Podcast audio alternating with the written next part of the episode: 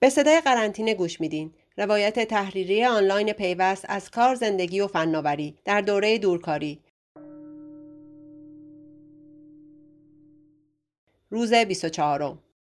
اولین روز قرنطینه من و بچهای پیوست برمیگرده به چهار اسفند، درست زمانی که ویروس کرونا داشت کم کم همه جا رو میگرفت. روز قبلش یعنی سه اسفند با بچه‌ها قرار گذاشتیم که درست ساعت ده صبح مثل همیشه تو گروه پیوست آنلاین بشیم و کارامون رو شروع کنیم. روز اول شاید یکی از بانمک‌ترین روزهای دورکاری بود. تا حالا هیچ کدوم از ما تجربه دورکاری دست جمعی رو نداشت. ساعت ده صبح یکی یکی بچه‌ها وارد گروه شدن و سلام کردن و تقریبا هممون طبق عادت هر روزه پیوست یا یک لیوان چای برای خودمون درست کرده بودیم یا یک لیوان قهوه. شروع به کار کردن کردیم و خبرها یکی یکی از راه می‌رسید. هیچ کدوم از خبرها هم خبرهای خوبی نبودن.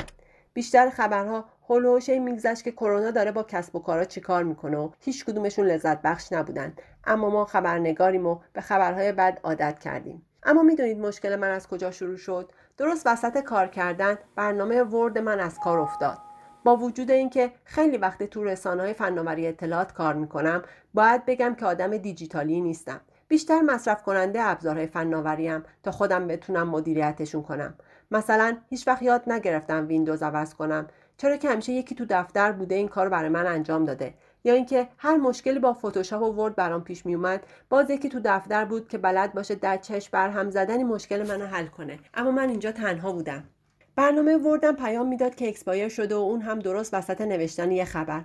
ای وای من، باید چی کارش میکردم؟ سریع سرچ زدم، یک برنامه دیگه دانلود کردم و تصمیم گرفتم خودم انجامش بدم. گام به گام با راهنماش پیش میرفتم و تا بتونم وردم و دوباره فعال کنم. اما به یک جایی رسید که میگفت باید آنتی ویروس تو از کار بندازی تا بتونه کار کنه. به اینجاش که رسیدم دیگه مغزم قد نداده بود. کلا هم آدم کم حوصله‌ای هستم، زیاد دوست ندارم با یه برنامه ور برم. زنگ زدم به امید، گفتم امید باید چی کارش کنم؟ یه توضیح داد که زیاد متوجه نشدم. آخه آدم‌های فنی فکر می‌کنن ما آدم‌های معمولی مثل خودشونیم. خلاصه آخرش به امید دسترسی اتصال به دسکتاپمو دادم و گفتم بیا روی دسکتاپو درستش کن.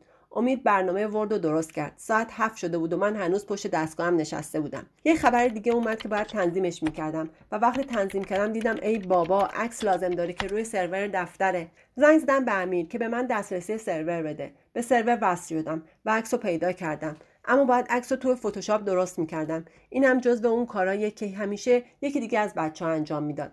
اما دیگه درست نبود به یکی دیگه زنگ بزنم ازش بخوام که عکس رو برام درست کنه.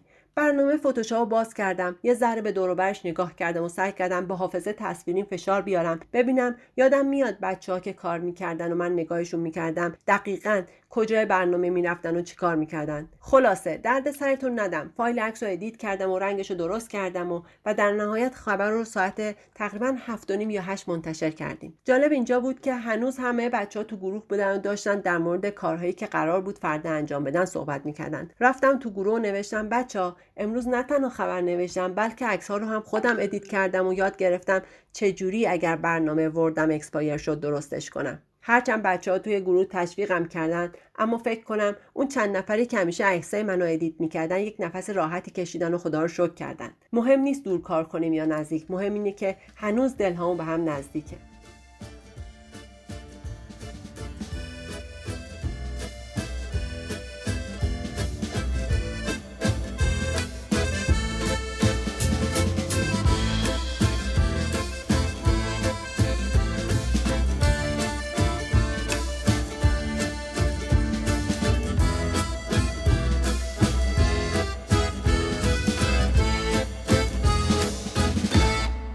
بمون یکم کنارم که افتادم از پا، بخند یکم به حالم تا که بیاد سر جا.